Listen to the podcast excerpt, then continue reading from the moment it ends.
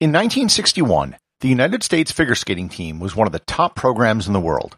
The year before the 1960 Olympics, they took the gold in both the men's and women's competitions.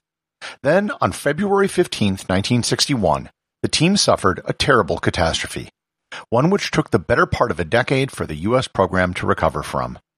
Learn more about Sabena Flight 548 and the fate of the 1961 U.S. figure skating team on this episode of Everything Everywhere Daily.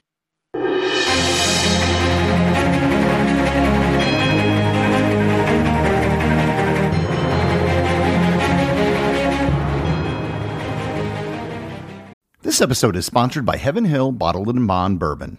I recently had the chance to try Heaven Hill Bottled and Bond, and I can attest to its exceptional aromas with hints of caramel and vanilla intertwining with its oakiness, which provide a well-rounded flavor profile. Taking a sip is akin to experiencing a piece of bourbon history firsthand. Heaven Hill Distillery may be America's most quintessential bourbon distillery, Established in 1935 after the end of Prohibition, the distillery was established by the Shapira family and has remained a family owned distillery to this day. In 1897, Congress passed the Bottled in Bond Act, which set forth strict rules for any bourbon labeled bottled in bond. Heaven Hill Bottled in Bond bourbon goes beyond the stringent requirements of the law by aging its bourbon for seven years, not four. The end result is a gold medal winning bourbon that truly stands out. Available nationally, look for a bottle at your local store. Heaven Hill Bottled in Bond. Heaven Hill reminds you think wisely, drink wisely. This episode is sponsored by ButcherBox. Summer is right around the corner, and that means cookouts. No matter what your preferred food is for a cookout or a barbecue, ButcherBox can help you make it the best. If you want to serve up some hamburgers, ButcherBox has grass-fed ground beef to make the perfect smash burger. Want to cook up some steaks? Well, ButcherBox has that too, with some of the best cuts of steak such as New York strip, ribeye, and filet mignon. Do you like grilled chicken? Well, ButcherBox has some of the best pasture-raised chicken that you will find anywhere. And if you really want to wow people at your next cookout, you can try grilling some of their wild-caught salmon on a cedar plank. Sign up at butcherbox.com slash daily and get a special deal. ButcherBox is offering my listeners a free for a year offer plus an additional $20 off. You can choose salmon, chicken breasts, or steak tips free in every order for a year. Sign up today at butcherbox.com slash daily and use code DAILY to choose your free for a year offer, plus get $20 off your first order. I wanted to give everyone an update on the upcoming Everything Everywhere tour. I've made quite a bit of progress. I've been talking to some suppliers, I have some preliminary pricing, and we're coming closer to nailing down an itinerary. Just a reminder, the tour is scheduled for next year in Rome. The plan is to have a 10 day tour where we can explore the city at a level that few visitors ever get to see. We'll be doing excursions every day with top experts in history and art who will be able to get us access to places where few people ever get to go. We'll also be doing online meetings before the trip starts to give you some background on Rome and the things we'll be seeing while we're there. I'm going to try to keep the group small, and if there's a lot of people who are interested, then I'll just make a second tour rather than pile everyone into one group.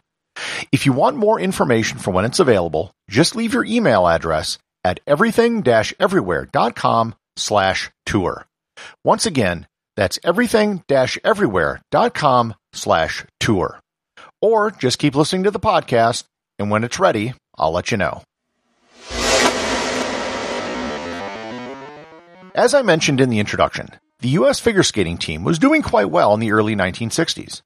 At the 1960 Olympics in Squaw Valley, California, David Jenkins took home the gold medal in the men's competition. Carol Heiss took the gold and Barbara Roles took the bronze in the women's competition. And the husband and wife team of Nancy and Ronald Ludington took the bronze medal in pairs figure skating. Given the strict amateur eligibility rules back then, most athletes in Olympic sports didn't stick around after achieving some success. They couldn't make any real money competing, and they usually had to go get a real job. The team going into the 1961 World Championships was on a par with the 1960 Olympic team. The U.S. Championships took place from January 25th to January 29, 1961 in Colorado Springs. Bradley Lord won the men's competition, Laurence Owen won the women's competition, and Maribel Owen, her sister, and Dudley Richards won the pairs competition. Diane Sherbloom and Larry Pierce won the ice dancing competition. The top three competitors in each division qualified for the World Championships which were to be held a month later in Prague starting on February 22nd. The U.S. team traveled to Prague as a group. There were 34 members of the United States contingent, 18 competitors, 6 coaches, the team manager, 2 judges, a referee, and 6 family members. The team flew on Sabena Flight 548.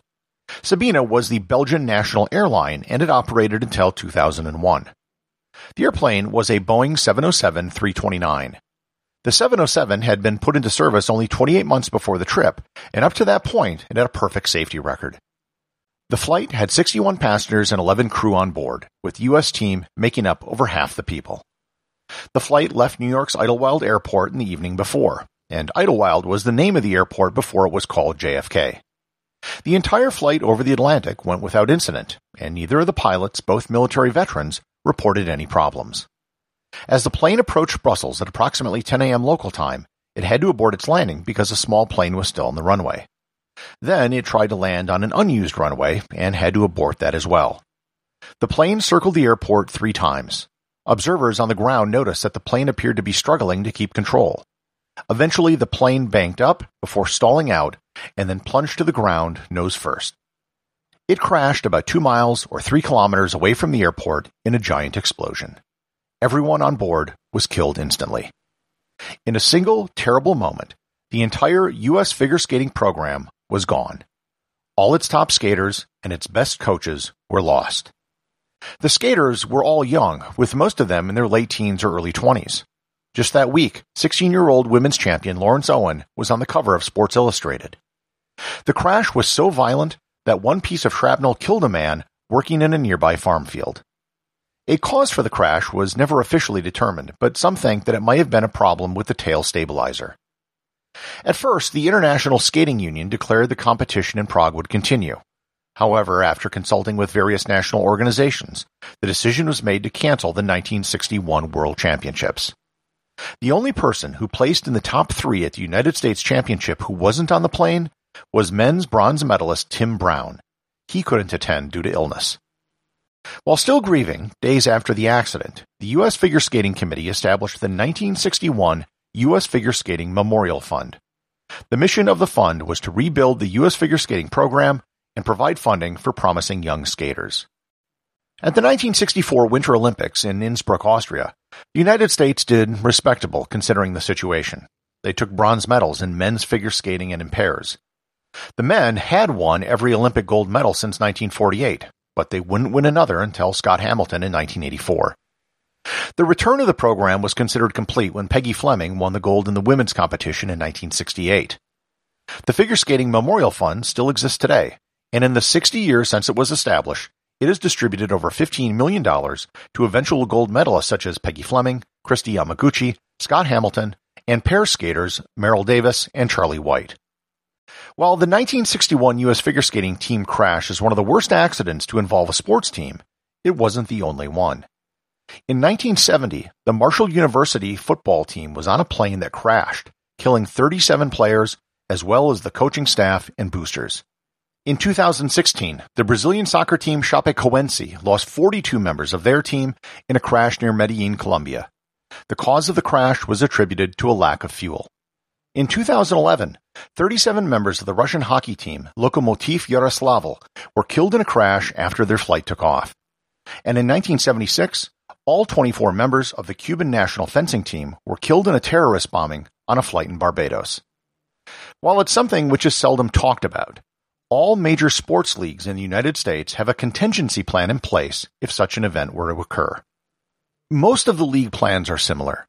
Basically, the commissioner, in consultation with owners and players associations, would determine if the team could continue the season. If they could not, then a special draft would be instituted to get new players for the team to compete in the next year. In Major League Baseball, it's called Rule 29. Thankfully, it has never been invoked. If it ever should happen, it would require every team to provide a list of five players who are currently on their active roster who would be eligible for a special draft. The rules state that each team, quote, shall include one pitcher, one catcher, one outfielder, one infielder, and a fifth player of any position, end quote. That rule has been in the books since 1965. In 2001, a monument was erected to the victims of the crash in Belgium, And in 2009, a documentary was released by the U.S. Figure Skating Association, which told the story of the team. Finally, in 2011, on the 50th anniversary of the crash, the entire team was inducted into the U.S. Figure Skating Hall of Fame.